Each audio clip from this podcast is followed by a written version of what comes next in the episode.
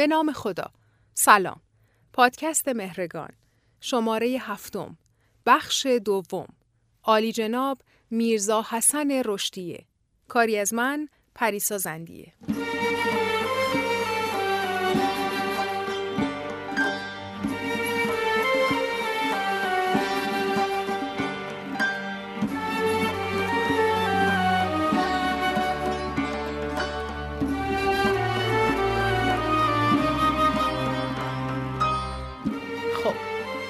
اگر این بخش رو انتخاب کردید برای شنیدن من فرض و بر این می‌ذارم که بخش اول رو شنیدین در جریان تمام فراز و فرودای زندگی میرزا حسن رشدی هستین باهاش سفر کردین رفتین مصر و ایروان و تبریز و حالا همراهش اومدین تهران ببینید میرزا توی تهران قاجاری چجوری دووم میاره رسیدیم به جایی که امین و سلطان یا عطابک زیرا به امین و دوله رو زد و خودش مجدد صدارت رو به دست گرفت. و از اونجایی که با وطن پرستا آبش توی جوب نمی‌رفت با رشدی هم خوب نبود.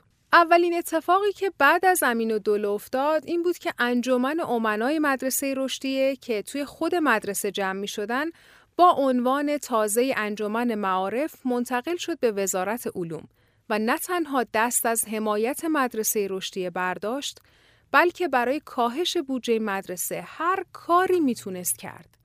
مثلا یادتونه از حاج زین العابدین تقیوف گفتم دوستان ایام ایروان میرزا تقیوف دو هزار تومن از بادکوبه فرستاده بود تهران پیش یه صراف که اواعد اون پول برسه به دست رشدی و مدرسش. احتشام و سلطنه هر کاری تونست کرد که اون پول به نام انجمن معارف دریافت بشه و به دست رشدیه نرسه. این در صورتی بود که تقیوف اصلا رو حساب دوستی با رشدی این پولو فرستاده بود. عاشق چش و ابروی انجمن معارف که نبود. اما خب دیگه دور دور دار و دسته عطابک بود. امین و دوله بعد از ازل تبعید شد به ملک خودش در لشت نشا. سفارش مدرسه رشدیه رو به موقر و دوله داماد مزفر شاه کرد. خود مدرسه رو هم سپرد به پسرش معین الملک. متن نامش به موقر و دوله جالبه. نوشته یکی از وجودهای فوق‌العاده‌ای که در عمر خود دیدم رشدی است. هدفی را که در نظر گرفته است سعی می کند به آن برسد و از هیچ مانع و رادعی نمی ترسد. کمتر آدمی با این ثبات قدم دیدم. چندین سال است چه در تبریز چه در تهران با من معاشرت دارد و خیلی به من نزدیک است. تا کنون یک خواهش ولو کوچک برای خود از من نکرده است. چندین بار اصرار کردم تا من سر کارم خانه های میرزا یحیی مشیر و دوله را در سرچشمه به نام مدرسه قباله کن. گفت امارت آنها برای مدرسه خوب نیست. مدرسه را باید بسازیم. او دلباخته مدرسه است و جز مدرسه هیچ چیز به خیالش نمیگذرد. من چنین آدم از خودگذر نو دوست ندیدم شما هم نخواهید دید. پس از من او را خیلی اذیت خواهند کرد و چوب دوستی با مرا سخت خواهد خورد. آدم با وفایی است. سختی ها را تحمل می کند و از ما بر نمی گردد. عطابک سعی خواهد کرد او را جلب کند ولی او تندر نخواهد داد. زیرا که عطابک را خائن به وطن می داند. در هر حال از او غافل نمانید. مدرسه رشدی محبوب من است و در نگهداری آن خیلی خیلی همت کنید. این نوشته تقریبا خلاصه زندگی پیش روی رشدی است. یه حدس درست درباره زندگی میرزا بعد از امین و دوله.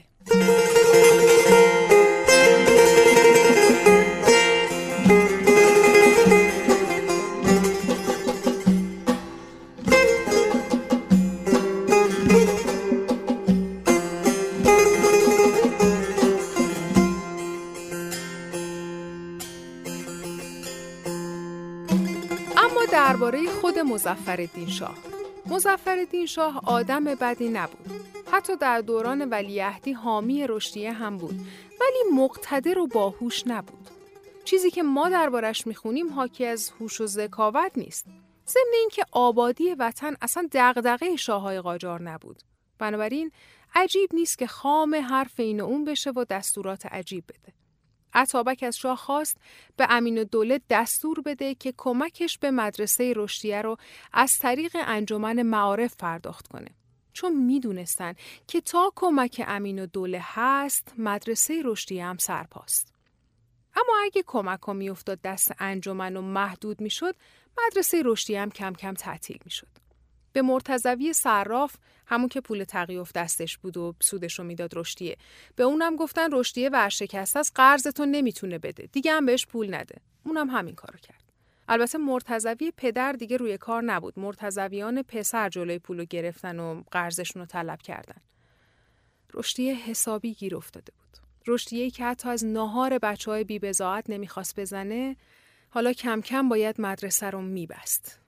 خبر به گوش آقا شیخ هادی نجم آبادی رسید و شیخ مثل سیمرغ شد واسه رشدیه و مدرسش. آقا شیخ هادی مرد بزرگ و اثرگذاریه. توی تهران یه خیابونی داریم به نام ایشون که هم منزلشون هم آرامگاهشون اونجاست. معروف خیابون شیخ هادی یا آشیخ هادی.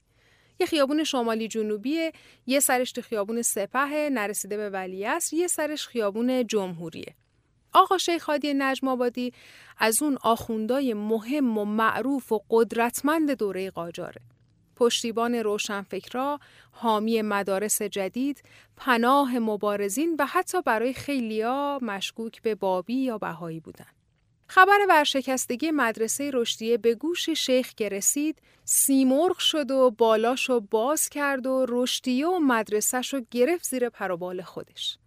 اول قرضش رو به صرافی مرتضوی پرداخت کرد بعدم توی خونش یه مجلسی ترتیب داد تا بچه های کلاس اولیه رشدی بیان بشینن بزرگان و خصوصا آخوندهای مخالف رشدی هم بیان و از بچه ها امتحان بگیرن. اون موقع یه مهمون خونه جدیدم توی خیابون ناصریه یا همون ناصر خسرو امروزی باز شده بود که بوی غذاش تا 6 تا خیابون اونورتر می‌رفت دیگه ذکر خیرش که برد بیشتری داشت. آقا شیخ هادی سفارش داد برای همه بچه ها و مهمونا ناهار گرفتن و رسیدن ناهار از مبدع تا مقصد با اون شکل و شمایل مجمه ها و سینی های بزرگ روی سر چند نفر از ناصر خسرو تا منزل شیخ هادی کلی سر و صدا به پا کرد. بچه ها غذاشون رو خوردن و قرار شد هر پنجشنبه یک کلاس بیاد برای امتحان. وقت امتحان به سخت گیرترین آخوند مجلس گفت شما سوال کن. اونم هر چی پرسید شاگرد رشدی درست و با اعتماد به نفس کامل جواب داد و همه کیف کردن. مخالفا مجبور بودن سکوت کنن. شیخ گفت خب این مدرسه 60 تا دانش آموز بی بزاعت بلا تکلیف داره. هر کی چند تا رو تقبل کنه تا درسشون رو ادامه بدن. من خودم دوازده تا رو قبول می‌کنم. بعدم چند نفر بقیه رو قبول کردن و قرار شد پولی که از صرافی مرتضوی میگرفتنم برقرار بمونه و خلاصه مدرسه روح تازه گرفت. فقط اون دوازده هزار تومنی که امین و دوله داده بود توسط انجمن معارف ضبط شد. توی هر شماره روزنامه معارف یه بخش مخصوص بد و بیرا گفتن به رشدیه داشتن و عطابک دست از سر رشدیه بر نمی داشت. اون ایام کم کم زمزمه های مشروط خواهی و آزادی خواهی داشت پررنگ و پررنگتر می شد و مبارزه با استبداد برای وطن پرستا شبیه یه رسالت شده بود. هرچی ظلم بیشتر می شد، ترس کمتر می شد. اون موقع یه شبنامه بیرون میومد به اسم غیرت که توسط یکی از معلمای مدرسه رشدیه اداره می‌شد با سه نفر دیگه که علیه عطابک بود. رشدی توی نوشتن و انتشار شبنامه دستی نداشت. اما چون خیانت های عطابک رو رومی کرد مشکلی نداشت که جلسات شبنامه توی مدرسه رشدی تشکیل بشه. اما یه بار نازم مدرسه شبنامه رو لو داد و یکی از اون چهار نفر کشته شد یکی دیگهشون زندانی شد و دو نفر دیگه تبعید. می‌خواستن از مزفردین شاه علیه خود رشدی هم دستوری بگیرن که شاه موافقت نکرده بود. با این حال چون دنبالش بودن و می‌خواستن گیرش بندازن، رشدی پناه برد خونه آقا شیخ و ماجرا رو برای شیخ تعریف کرد و آشیخ حکم به موندن داد. رشدی چند ماه خونه شیخ پناهنده بود. خونه شیخادی قلعه نبود ولی وقتی کسی توش پناه می گرفت به اندازه یک قلعه مستحکم امن بود چون خود شیخادی امن بود. اونجا موند و دورا دور مدرسه رو هدایت می‌کرد تا اینکه بالاخره اومدن رشدیه رو بردن پیش عطابک. شیخ یه همراه هم باش فرستاد که بلایی سرش نیارن. عطابک بهش گفت ببین تو نه خونه داری نه مدرسه سامان درست حسابی داره. مغروزم که هستی هیچی نداری. بیا زیر چتر من. حتی گفت من دوتا پسراتم میفرستم مسکو درس بخونن. خلاصه کلی پیشنهادات مالی جذاب بهش داد و آخر سر گفت در ازای این همه مال و مکنت بیا بنویس و شهادت بده که شبنامه کار حکیم الملک بوده. حکیم الملک کی بود؟ بعد از امین و دوله تنها رقیب عطابک حکیم الملک بود. رشدیه طبیعتا قبول نکرد چنین نامه‌ای بنویسه و خب کار بیخ پیدا کرد و ممکن بود کشته بشه. شیخادی بهش پیشنهاد داد یه مدت بره یه سفری جایی آفتابی نشه. میرزا حسنم تصمیم گرفت بره حج. راهی شد و وقتی برگشت نسبتا شرایط مدرسه رو به راه بود ولی دشمنیا سر جاش بود. حتی دیگه توی انجمن معارف رشدیه رو راه نمی‌دادن. کم کم فشار روی رشدیه بیشتر شد. حتی حقوقش رو قطع کردن. اعانه دولتی مدرسهش رو قطع کردن. بزرگان و اعیان از هر ساعتابک بچه هاشون از مدرسه رشدیه می آوردن بیرون. از اون طرف مملکت هی آشفته تر می شد. به لطف عطابک کشور به روسیه مغروز بود و بابت قرض به ایران فشار می آورد و گمرکات شمال دست روسیه بود. هرچی هم که ظلم و فساد بیشتر می شد، ماجراهای مشروط خواهی روز به روز داغتر می شد و وطن پرستا و آزادی خواها خونشون به جوش اومده بود و فعالیتشون بیشتر شده بود از جمله شبنامه نویسی. دیگه رشدیه هم اهل شبنامه نویسی بود و فعالیت سیاسی. شبنامه ها رو از طریق موقر و دوله داماد شاه میرسوندن به اتاق شخصی شاه. البته یواشکی. به گوش عطابک رسید. و چون موقر و دوله دوست نزدیک رشدیه بود دوباره عطابک حس کرد همه چی زیر سر رشدی است. که البته این بار واقعا بود. خبر رسید به رشدیه که این دفعه دیگه فاتحت خونده است. رشدی هم دوباره فراری شد. آدمای عطابک ریختن با چوب و چماق مدرسه رو خراب کردن و بچه ها رو بیرون کردن و مدرسه رو بستن. چهار ماه گذشت. رشدیه با یه تدبیری برگشت و مدرسه رم باز کرد اما ماجرای شبنامه ها و فعالیت های سیاسی به خصوص ایان کردن خیانت های عطابک همچنان ادامه داشت و روزنامه معارف همچنان علیه رشدیه مطلب می نوشت و سعی می کرد از میدون به درش کنه. شمسدین رشدیه پسر میرزا حسن توی کتابش نوشته بدبختی هر جامعه ای وقتی شروع می شود که خیانت پیشگان گلهای اجتماع را در نظر جامعه خار معرفی کنند. این کوته نظران خیال می کنند که جامعه فریب پشت هماندازی های این ناسالهان را می خورد و گلها را خار می پندارد. باید به این ناسالهان گفت بالفرض که گل را خار جلوه دادید. سنتهای پا به مهر آوردید که اینها خارند. عطر دلاویزشان را چه می کنید؟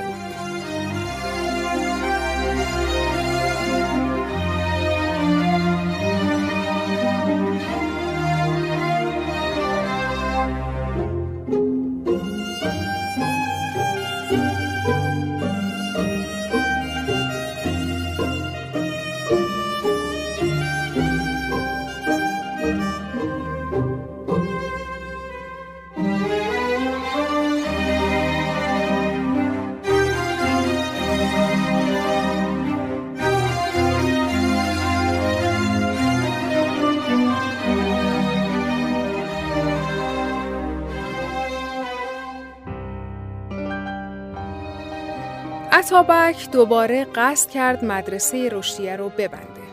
رشدیه هم یه تدبیری کرد. یه نامه‌ای به مزفردین شاه نوشت که آقا ما دوست داریم شما مفتخرمون کنید و با دست مبارکتون جوایز پایان سال بچه ها رو بدین. ولی درک می‌کنیم که ما هنوز به درجه نرسیدیم که شخص شاه بیاد مدرسه ولی استدعا داریم که جناب صدر اعظم از جانب خودتون بفرستین. مزفردین شاه هم قبول کرد و به عطابک نوشت که می‌دونید که ما چقدر یتیمان و فقیران برامون مهمن. پس تشریف ببرید مدرسه رشدیه و این حرفا. عطابک هم بر این که از سر خودش باز کنه نامه رو فرستاد به نیر الملک وزیر علوم و نوشت هر وقت فرصت بود بگو بریم مدرسه رشدیه و تلفنی زنگ زد بهش که بپیچون ملک هم نامه زد که الان که دم عید کار داریم حالا درسته مملکت رو هوا بوده ها چی کار داشتن نمی‌دونم ولی به حال نوشت الان که دم نوروز سرمون شلوغ بعد عید میریم انشالله. نامه فرستاده شد به رشدیه رشدیه دید نه. اگه بیفته بعد عید هم مدرسه منحل میشه هم خودش تبعید میشه. تازه در بهترین حالت. باز یه نامه نوشت به شاه که آره جناب صدر اعظم اینجوری گفته ولی با توجه به یتیم نوازی جناب همایونی و اینکه در نظر ما مکتبیان شغلی مقدستر از تعلیم و کاری مهمتر از نوازش یتیمان نیست لطفا دستور بدین همین امروز عصر صدر اعظم بیان مدرسه جهت اعطای جوایز. مزفردین شاه هم دوباره نامه زد که جناب صدر ازم در نظر ما هم یتیم نوازی بر هر چیزی مقدم است. همین امروز عصر برو مدرسه رشدیه و تمام. تدبیر رشدیه گرفت. یعنی فکر کنم یکی از بزرگترین رکب خوردگی های تاریخ باشه. عطابکی که می‌خواست در مدرسه رشدیه رو تخته کنه، عصر همون روز داشت دونه دونه جایزه می‌داد دست شاگردای رشدیه. اتابک ساعت سه بعد از ظهر وسط حیات مدرسه رشدیه بود. البته دستور داد در مدرسه رو ببندن کالسکرم برگردونن که معلوم نشه اتابک رفته مدرسه رشدیه. رشدیه میگه بذارید کالسکه بمونه مشکلی نیست. اتابک هم میمونه تو درواسی و میگه باشه کالسکه بمونه ولی در رو ببندین. اما همین که خبر حضور عطابک توی مدرسه رشدی پیچید و کالسکه جلوی در رویت شد خطر بسته شدن مدرسه هم منتفی شد و این بارم به خیر گذشت. با این تدبیر مدرسه باز دووم آورد. اینم بگم که وقتی این اتفاقا میافتاد مدرسه های دیگه هم به شیوه رشدی باز شده بود و با همون روش الفبای صوتی که رشدی ابدا کرده بود تدریس می‌شد. مدارسی مثل شرف، ابتداییه، افتتاحیه، علمیه، مزفریه، دانش، سادات و ادب. ولی توی مدرسه رشدیه کلی شاگرد بیبزاعت درس می‌خوند که اگه تعطیل می‌شد نه تنها بی سواد میموندن بلکه حتی همون یه ناهاری هم که تو مدرسه میخوردن ازش محروم می‌شدن. ضمن اینکه هنوز تنها کسی که معلمی رو آموزش دیده بود خود رشدیه بود. یعنی هنوز خیلی کار داشته شیوه آموزش نوین و معلمی جدید توی ایران جا بیفته. با پا گرفتن روسیه در ایران و امتیازات شیلات و تصرف گمرکات شمال و غیره کم کم مدرسه رشدیه شد پایگاه گفتگوهای سیاسی. خصوصا علیه عطابک. این بار عطابک تصمیم گرفت رشدیه رو بکشه و خلاص. یه شب که رشدیه داشته می‌رفته خونه توی تاریکی کوچه یه نفر با تفنگ میاد سر راهش سبز میشه و می‌خواسته شلیک کنه که رشدیه شروع می‌کنه باهاش حرف می‌زنه. و میگه من از مردن ابایی ندارم. اما پنج تا بچه دارم که اگه می‌خوای پنج تا بچه رو یتیم کنی بزن. و خلاصه حرفای تاثیرگذاری می‌زنه و قاتل عجیر شدم رام میشه و شلیک نمی‌کنه. ولی میگه آقا مراقب باش. در سنف ما همه مثل من لوتی نیستن. می‌زنن. به هر حال بخت باهاش یار بود و سالم رسید خونه. ماجرا رو برای آقا شیخ خادی تعریف کرد. شیخ پیشنهاد داد دوباره بره حج. رشدیه قبول کرد. تقریبا دیگه چاره ای نداشت. سال 1281 بود. رفت مکه. کنار کعبه کیو دیده باشه خوبه. عطابک. بله هر دو محرم شده داشتن دور خونه خدا میگشتن. یعنی اینطوری شده که رشدی رو به کعبه ایستاده بوده یهو یکی میاد دست می‌ذاره روشونش برمیگرده می‌بینه عطابکه. فکر کنی بنده خدا از دست عطابک فرار کرده رفته مکه. دقیقا کنار کعبه جلوی چشمش ظاهر میشه. یعنی قشنگ قانون جذب باهاش دشمن خونی بوده. دست می‌ذاره روشونش بعد از سلام علیک عطابک بهش میگه که به این خانه قسم بخورید که نسبت به من دشمنی و خیانت نکنید. رشدیه میگه اول شما به این خانه قسم بخورید که دیگر به ایران خیانت نکنید تا منم قسم بخورم. رشدیه می نویسه او قسم نخورد من هم قسم نخوردم. و میگه از این تاریخ به بعد از او سخت ناامید شدم و می‌گفتم خدایا وطن ما را از شر خیانت او حفظ کن. خدایا وطن ما را از شر خیانت حفظ کن.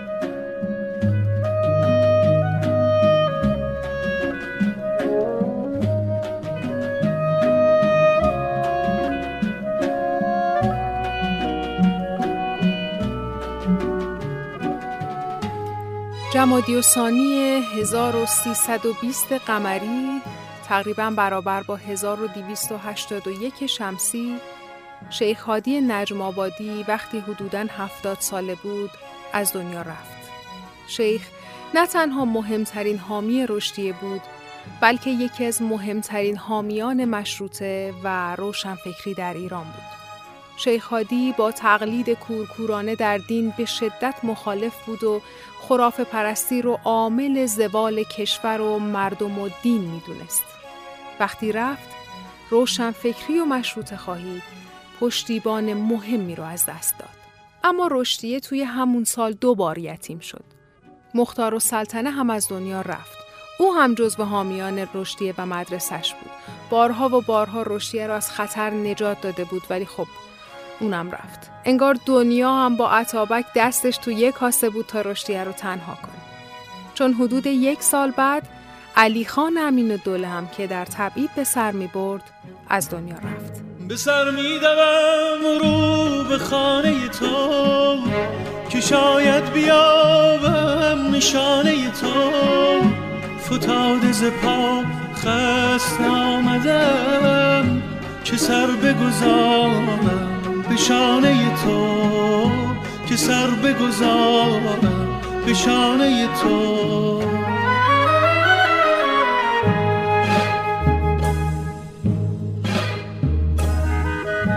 به سر رو به خانه تو که شاید بیابم. نشانه تو.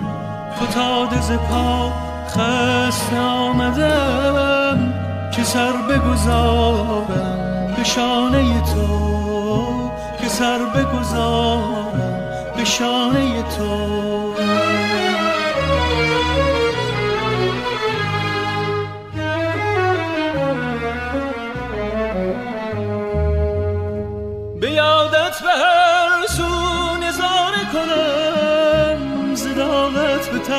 جام پاره کنم.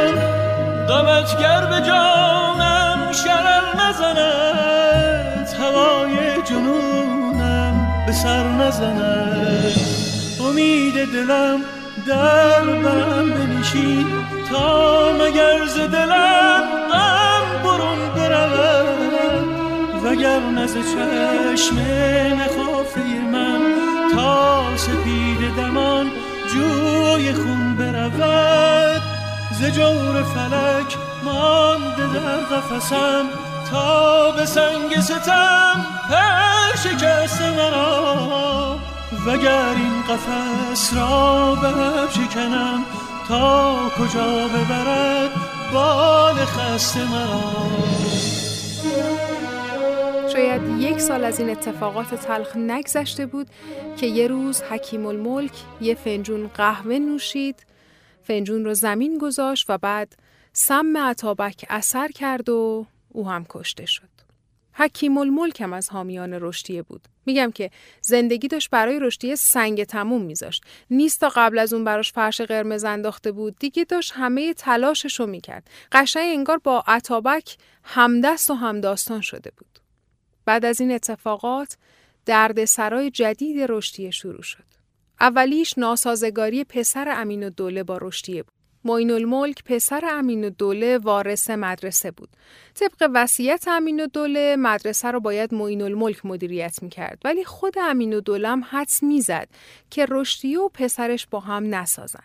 نوشته بود رشدیه که از حرفش کوتاه نمیاد معین الملک هم جوونه و مغرور ممکنه با هم نسازن که خب حدسش درست بود البته نه به خاطر جوونی و خامی معین الملک و غرور رشدیه بلکه به واسطه دو به همزنی معلمی به اسم شیخ یحیی که صدای مدیریت مدرسه در سر داشت و با معین الملک ای صمیمی و صمیمیتر شد و هر بار که رشدیه نظری می‌داد یا تصمیمی می‌گرفت شیخ یحیی که معلمی را از رشدیه یاد گرفته بود سعی می کرد نظر معین الملک و نسبت به رشدیه منفی کنه و آخر سرم موفق شد و رشدیه مدرسه رو گذاشت و رفت. اما رشدیه که بدون مدرسه نمیموند. اصلا مدرسه داشتن دیگه ذات رشدیه بود.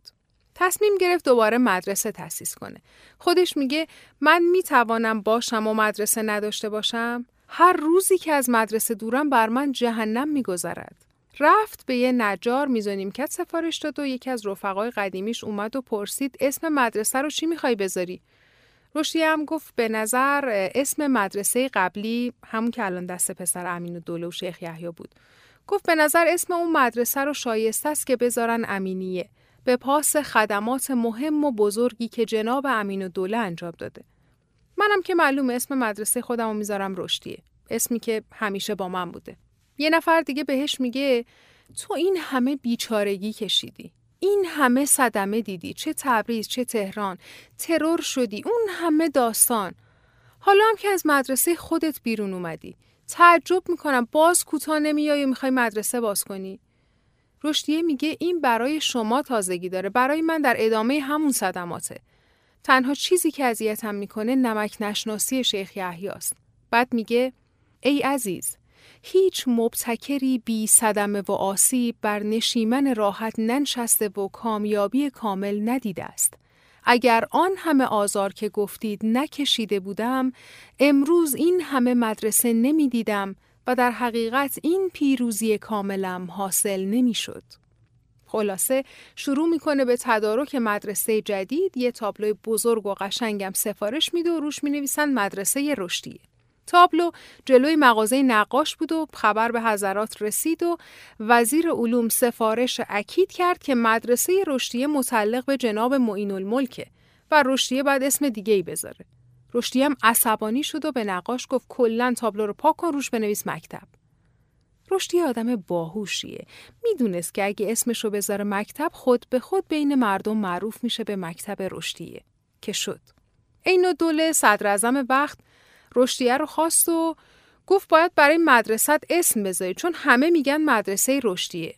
رشدیه دیگه عصبانی شد و از جا بلند شد و گفت حضرت اقدس هر طور میل مبارک باشد عمل فرمایید و رفت.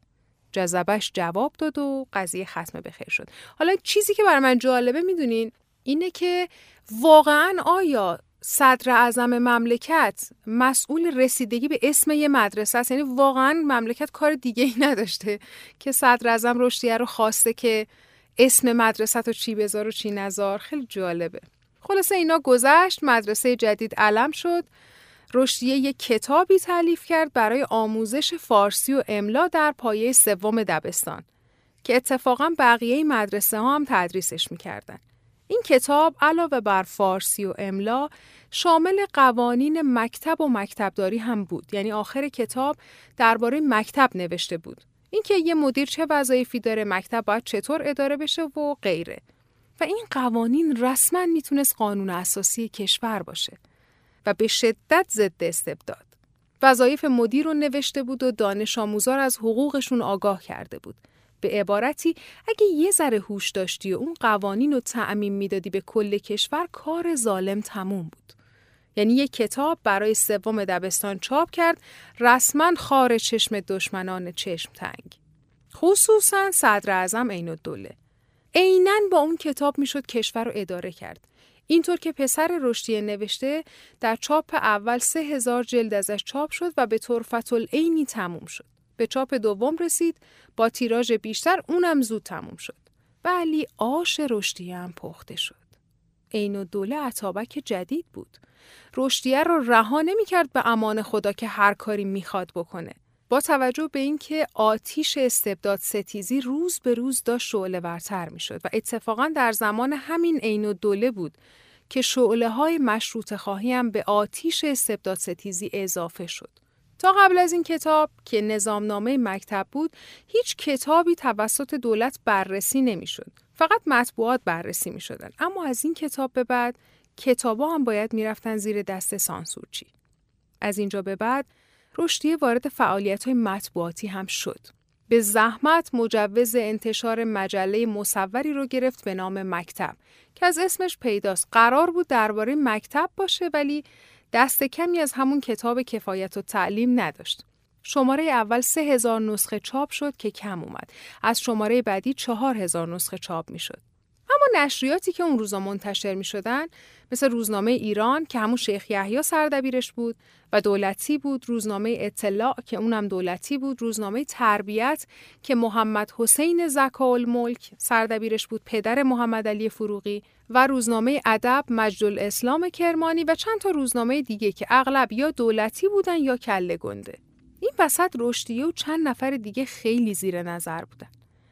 با بالا گرفتن ماجرای مشروطه و آزادی خواهی تیغ سانسورم تیزتر می شد. تا اینکه یه روز رشدیه چند تا از بزرگان مطبوعات رو جمع کرد و گفت ما باید یه کاری کنیم یه اعتراضی چیزی. نمیشه که هی ما بنویسیم هی اونا خط بزنن. همه تقریبا موافقت کردن و گفتن خب قدم اولو کی برداره؟ رشدیه گفت آتش به جان افروختن و از بحر جانان سوختن باید زمن آموختن. کار من است این کارها. جلسه تموم شد و مسئول یکی از نشریات دولتی که حضور داشت تا از در اومد بیرون یه راست رفت پیش این دوله. یکی دو تا جلسه دیگه هم این بر برگزار شد و رشدیه توش حرفای اعتراضی زد و بازم به گوش این دوله رسید تا آخر سر این دوله تصمیم گرفت رشدیه و دو نفر دیگر رو تبعید کنه کلات خراسان که کرد. برعکس دوتا همراه دیگه یعنی مجدل اسلام و میرزا آقا اسفهانی رشدیه همچنان روحیش رو حفظ کرده بود و ابراز ناراحتی نمی‌کرد. هر سه به واسطه فعالیتشون در مطبوعات بازداشت و بعد تبعید شده بودند. این اتفاق دقیقا در شرایطی افتاد که ماجراهای مشروط خواهی خیلی جدی و کاملا شکل گرفته در جریان بود. دیکتاتوران نمی‌دونن وقتی یه تلاشی به قوام می‌رسه دیگه تبعید و زندان و کشت و کشتار نه تنها چاره نیست بلکه فقط سقوط و نزدیکتر می‌کنه. اون موقع علا و دوله حاکم تهران بود. ماشاءالله مملکت ما هم که هرچی نداشت به جاش چیچی و دوله و چیچی و سلطنه داشت. این علا و دوله حاکم تهرانم مثل مستبدای دیگه به استبدادش ایمان داشت. ولی مشروطه دیگه شوخی نبود. دیگه یه مطلب و مقاله توی یه نشریه نبود. مبارزه بود. دیگه انقلاب بود. آتیش مشروط خواهی هم وقتی شعله ور شد که علا دوله وسط بازار تهران به بهانه پایین آوردن قیمت قند دو تا از بازاری های خوشنام و فلک کرد. بعدم فلک کرد. میگن یکیشون 79 سالش بود. اون موقع ایران پر از مشکل و ناآرومی و قرض و بدهی بود. گله به گله مردم شاکی بودن و دستشون هم به جایی بند نبود. حالا وسط اون همه مشکل بزرگ مملکتی یهو عد دو تا بازاری سن و سالدار فلک بشن دیگه خیلی زور داشت. از اینجا به بعد دیگه اعتراضات فروکش نکرد. دیگه همه پا شدن که آی درست مملکت بیقانونه و شما هر وقت هر کاری دلتون بخواد می‌کنین ولی قرار نیست اینجوری بمونه. مبارزات ضد استبدادی ریشه دارتر از دوران مزفری بود. از دوران ناصری شروع شده بود اما اصل ماجرا از دوره مزفر شاه و صدارت عین الدوله بالا گرفته بود. تا قبل از اون اگه تلاشی هم بود برای اصلاحات بود. از یه جایی به بعد دیگه شد مشروطه، شد قانون خواهی و به اصطلاح اون روزا ادالت خانه. این ماجراها همزمان بود با همین تبعیدا و کشتار و حبس و فلان بلکه تحسنا و مبارزات سرکوب بشه. علا دوله مرد بیرحمی بود. هیچی براش مهم نبود. عین دوله از اون بدتر. خلاصه در جریان مبارزات مشروطه رشدیه و همراهاش راهی کلات شدن. اینکه چقدر سختی کشیدن و رشدیه موقع حرکت مریض بود و در طول راه بدترم شد و به چه سختی رسیدن به مقصد بماند. که خب دیگه از اسمش پیداست تبعیده دیگه. دنبال عروس که نمی‌رفتن. اما بعد از اون همه سختی رسیدن به کلات. کلات یه شهر مرزیه. هم مرز با ترکمنستان. به کلات نادرم معروفه. تقریبا دو ساعت و نیم از مشهد فاصله داره. دو ساعت و نیم به سمت مرز. وقتی رشدی و همراهاش وارد دارالحکومه کلات شدن دیدن سه نفر روبروی حوز نشستن و رشدیه میگه یکیشون تا ما رو دید سیبیلی تاب داد و پا رو پا انداخت که یعنی ما حاکمیم. اما تا حاکم خواست جس بگیره رشدیه از شدت ضعف دووم نیاورد و افتاد. یکی از مامورا پرید وسط که آی پاشو ببینم مگه نمی‌دونی کجایی حالا همچین که انگار دربار کوروش کبیره خلاصه تشر زد و رشدیه به سختی بلند شد یهو یکی از اونایی که با جست و سیبیل تاب داده کنار حاکم نشسته بود خیره شد به رشدیه و یهو افتاد به پاش و شروع کرد به قربون صدقه رفتن که الهی من بمیرم شما رو تو این وضعیت نبینم و از این حرفا. رشدیه بنده خدا نمی‌دونست چی شده چه خبره. طرف از رو پاش بلند کرد یه نگاهی به صورتش انداخت خیره شد شناختش. کی بود؟ قضیه برمیگرده به 18 سال پیش. همون مدرسه هایی که رشدیه توی تبریز می ساخت و هی خرابش می‌کردن. یه بچه یتیمی بود که از شوق درس مادرش رو وادار کرده بود مدرسه ثبت نامش کنه. رشدیه دیده بود بچه باهوش و با استعدادیه. اما یه هفته بعد بچه قایب شده بود. رشدی فراش مدرسه رو فرستاده بود دنبالش. مادرش گفته بود من پول کتاب دفتر ندارم بدم. رشدی پیغام فرستاده بود بفرستین علی بیاد. دفتر کتاب با من. دوباره چند وقت بعد میگذره می‌بینم باز علی قایب شد. دوباره میرن سراغش مادرش میگه شهری هم ندارم بدم. رشدی میگه اب نداره بزار علی بیاد مدرسه. باز یه ماه میگذره علی قایب میشه. میرن سراغش مادرش میگه علی شاگرد یه دکون شده روزی سه شاهی مزد می‌گیره که خرج زندگیمون میشه. رشدیه میگه بزار بیاد مدرسه من روزی سه شاهی هم بهش میدم. حتی شب عید یه دست لباس لنگه یه لباس پسر خودش برای علی هم می‌خره. و خلاصه هر طور شده هوای علی رو داشته. تا بالاخره اون سال تموم میشه. ولی طبق اونچه که براتون تعریف کردم سال بعدش مدرسه بسته شد. اما تا دوباره رشدی مدرسه باز می‌کرد حواسش به علی بود. هر جا مدرسه بود علی هم میومد درس می‌خوند. خلاصه رشدی هوای علی رو داشت تا اینکه پنجمش تموم شد. دیگه با سواد محسوب می‌شد. اون علی همین میرزا علی خانه کلاته که بعد از پنجم دبستان از شانس خوب وارد کارهای دیوانی میشه و بعد از یه دارالحکومه در شمال شرقی خراسان سر در میاره و میشه تذکر نویس حاکم. و خب مقامی بوده برای خودش. انقدر که باعث شد به رشدی و همراهاش در تبعید سخت نگذره. اما تا تقویم از 13 امرداد 1285 شمسی گذشت از پایتخت یه تلگراف رسید با خبر امضای فرمان مشروطیت همراه با حکم آزادی. این خبر نه فقط برای رشدیه و همه تبعید شده ها بلکه برای کل ایران خبر مهمی بود. مجدل اسلام و میرزا آقا سری راهی تهران شدن اما رشدیه موند. موند و بزرگان کلات رو جمع کرد و خبر مشروطه رو بهشون داد و آگاهشون کرد که چه نشسته این که دارن جیبتون رو می‌زنن. جمعشون کرد و گفت شما چهل و دو جور مالیات میدین.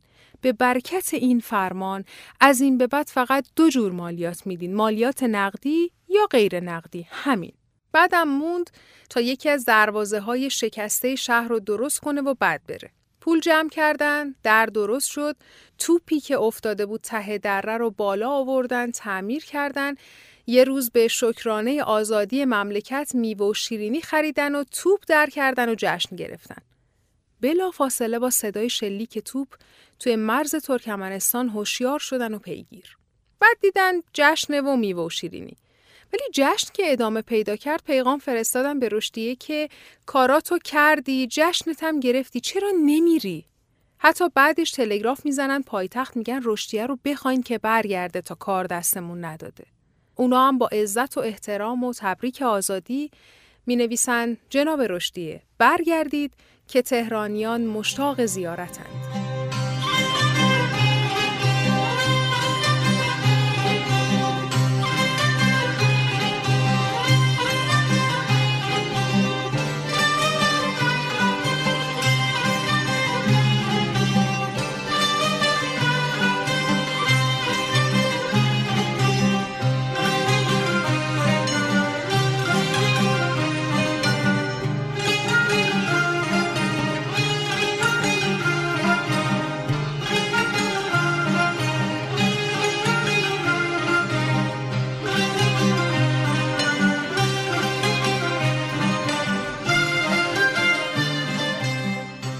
میرزا حسن رشدیه از تبعید برگشت و خانواده زار و نزارش رو تحویل گرفت.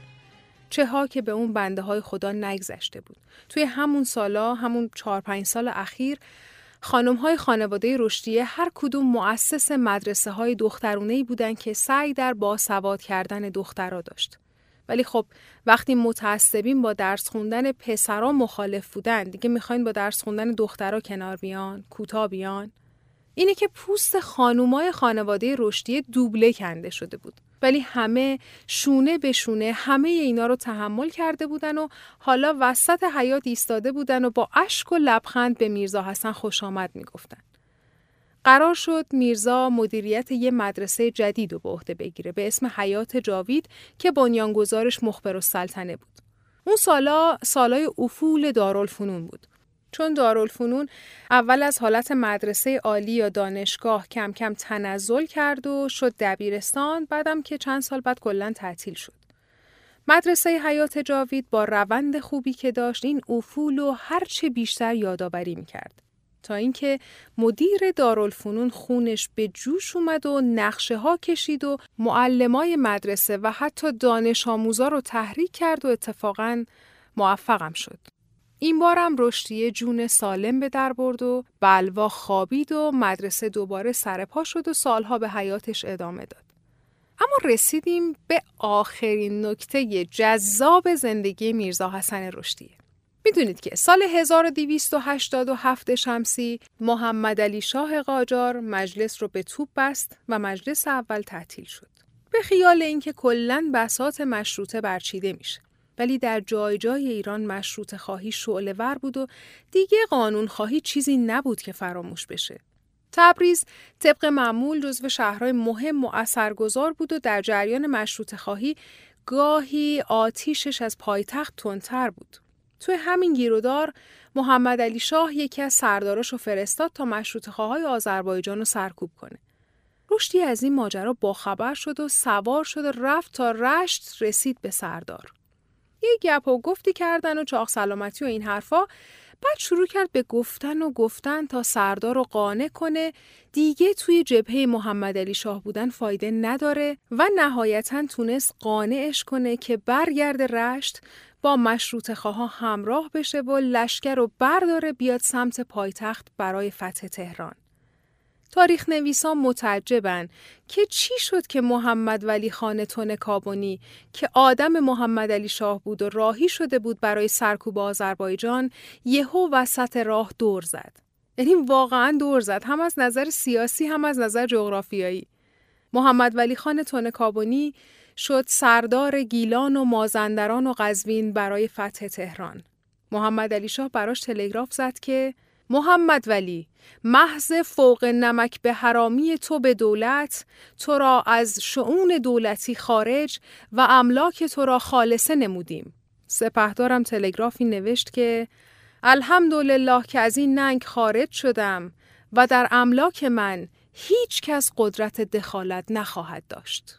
پسر میرزا حسن توی کتاب زندگی نامه پدرش می نویسه ملک و شعرهای بهار وقتی کتاب تاریخچه احزاب سیاسی را می نوشت در تغییر برنامه سپهدار در حیرت کامل مانده بود که چگونه وی تغییر خط سیر داده برنامهش عوض شد. وقتی از جریان مسافرت غیر مترقبه رشدیه و اقدامات او در این سفر و ایجاد تحول در سپهدار آگاه شد، فرمود مرا از حیرت چندین ساله خلاص کردید. بالاخره میرزا حسن سالها بود که تو این کارا بود و در قانع کردن آدما برای کاری که بهش ایمان داشت متخصص شده بود. سالها گذشت. ایران ما درگیر ماجراهای تلخ و شیرین زیادی شد ولی مدرسه و آموزش نوین دیگه قابل حذف نبود. روز به روز پیشرفت می کرد و مترقی تر می شد. رشدی مسنتر شده بود ولی دست از کار نمی‌کشید. حتی توی قوم یه مدرسه باز کرده بود و یه کلاسی اونجا دایر کرده بود برای نابینایان. شاگرد داشت و با روش ابداعی خودش بهشون سواد یاد می‌داد. حتی یه بار سر کلاس بیهوش شد و افتاد ولی بازم هرچی خانواده اصرار کردن دست از کار نکشید. چند سال گذشت. سلسله قاجار منقرض شد و سلطنت پهلوی شروع شد که دوره تجدد بود و مدرسه های دخترونه و پسرونه زیادی تأسیس شده بود. میرزا حسن چند سباهی بود که قوم زندگی می کرد و از طرف وزارت معارف بازنشست شده بود. آقای هرمز رئیس اداره کل بودجه وزارت معارف توی خاطراتش میگه یه روز دیدم یه پیرمرد خوش سیمایی از در اومد تو و گفت وزارت معارف منو بازنشست کرده ولی سه ماه حقوق نگرفتم و در مزیقم. لطفا کاری کنی تا حقوق من رد بشه. این آقا تعریف می‌کنه میگه من یه نگاهی به برگه ها انداختم دود از سرم بلند شد. دیدم براش سی و چند تومن حقوق تعیین کردن.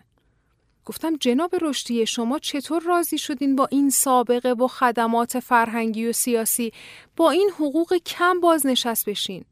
میرزا حسن جواب داده بود که من آدم قانعیم چه کار باید می‌کردم؟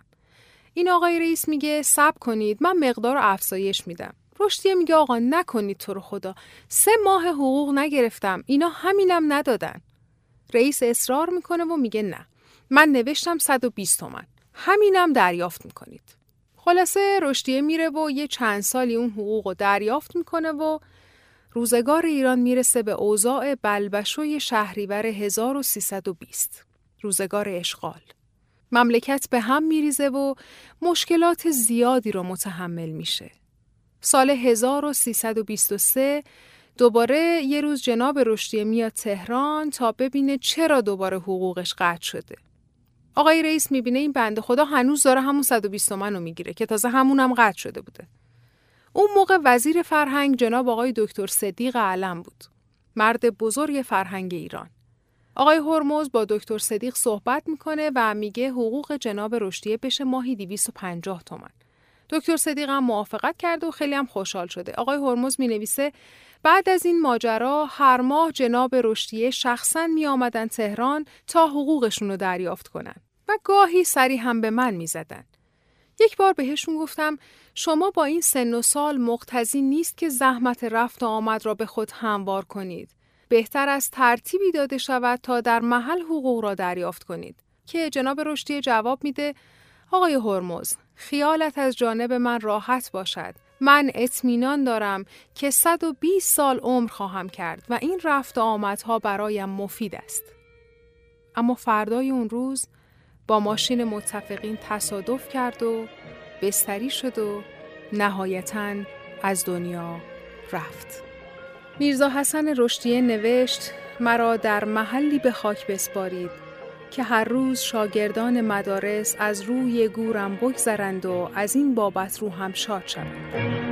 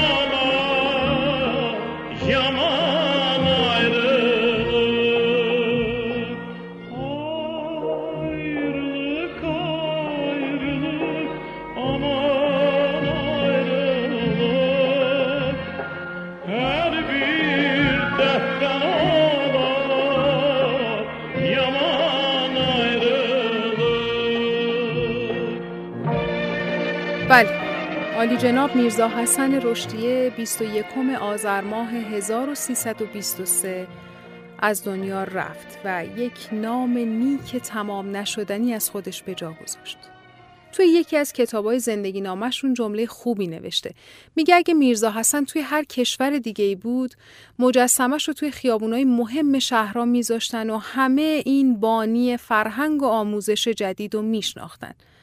ولی خب الان نه زیاد کسی میشناسدش نه مجسمش جای مهمی از شهرها نصب شده.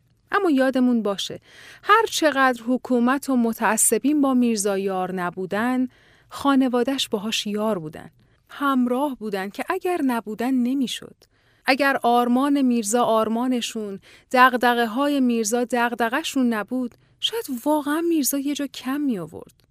غیر از برادرها و پسرای رشدیه که همه در امور مدرسه داری به رشدیه کمک می‌کردن، خانوم ها هم در امر آموزش دخترها تلاش می‌کردن.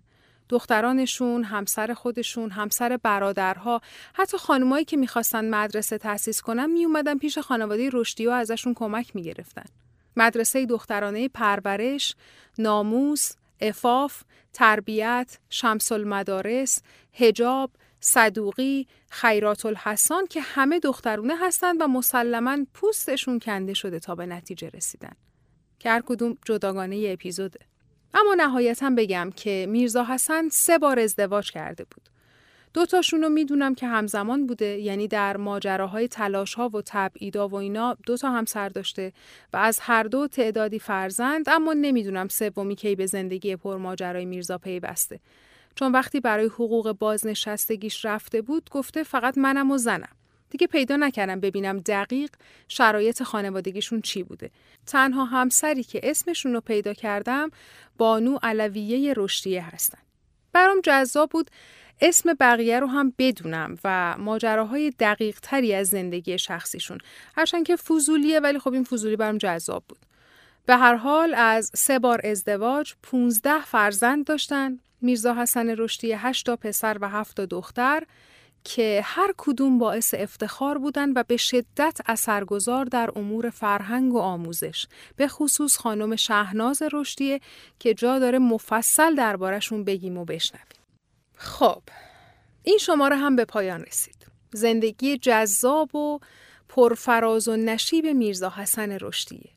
این شماره تقریبا مهرماه آماده انتشار بود ولی با تغییر شرایط یه مقدار انتشار هم به وقفه افتاد ولی به هر حال بعد از حدود سه ماه تصمیم رو بر انتشار گذاشتم به این امید که انتشار آگاهی و فرهنگ قدمی و تلاشی برای موفقیت و پیشرفت هممون باشه. ازتون ممنونم که همراه پادکست مهرگان هستین. ممنونم که منو میشنوین. این برام باعث افتخاره.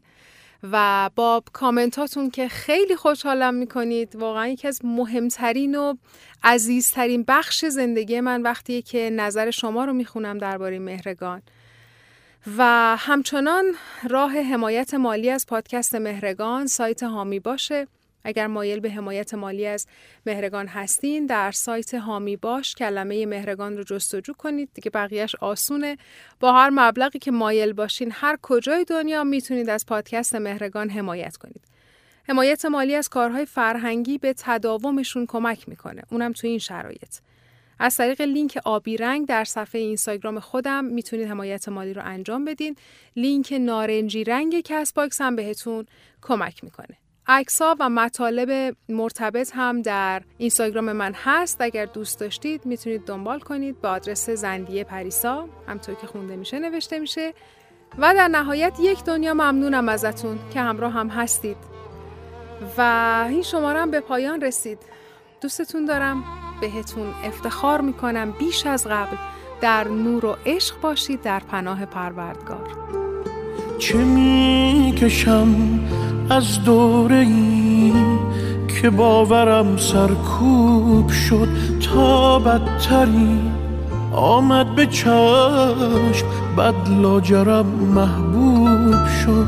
من مشت در گل مانده ام با ساقه دستان تو شاید زمین آماده. یک اتفاق خوب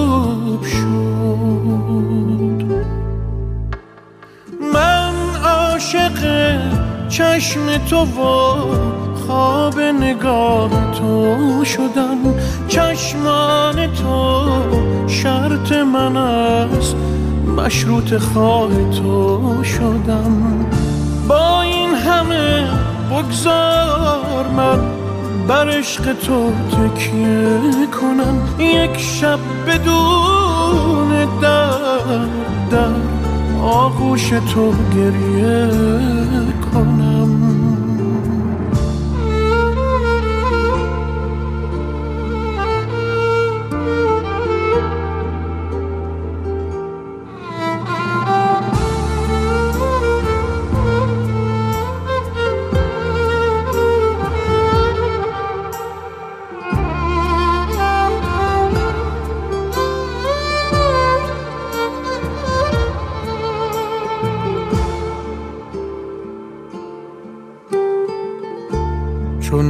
عاشقت ناز تو را با قیمت جان می‌خرد. از گندم گیسوی تو بر سفره اشنان می‌برد. هر کس تو را از من گرفت دل سر چون دیوار بود. این سر به جای شانت هموار روی دار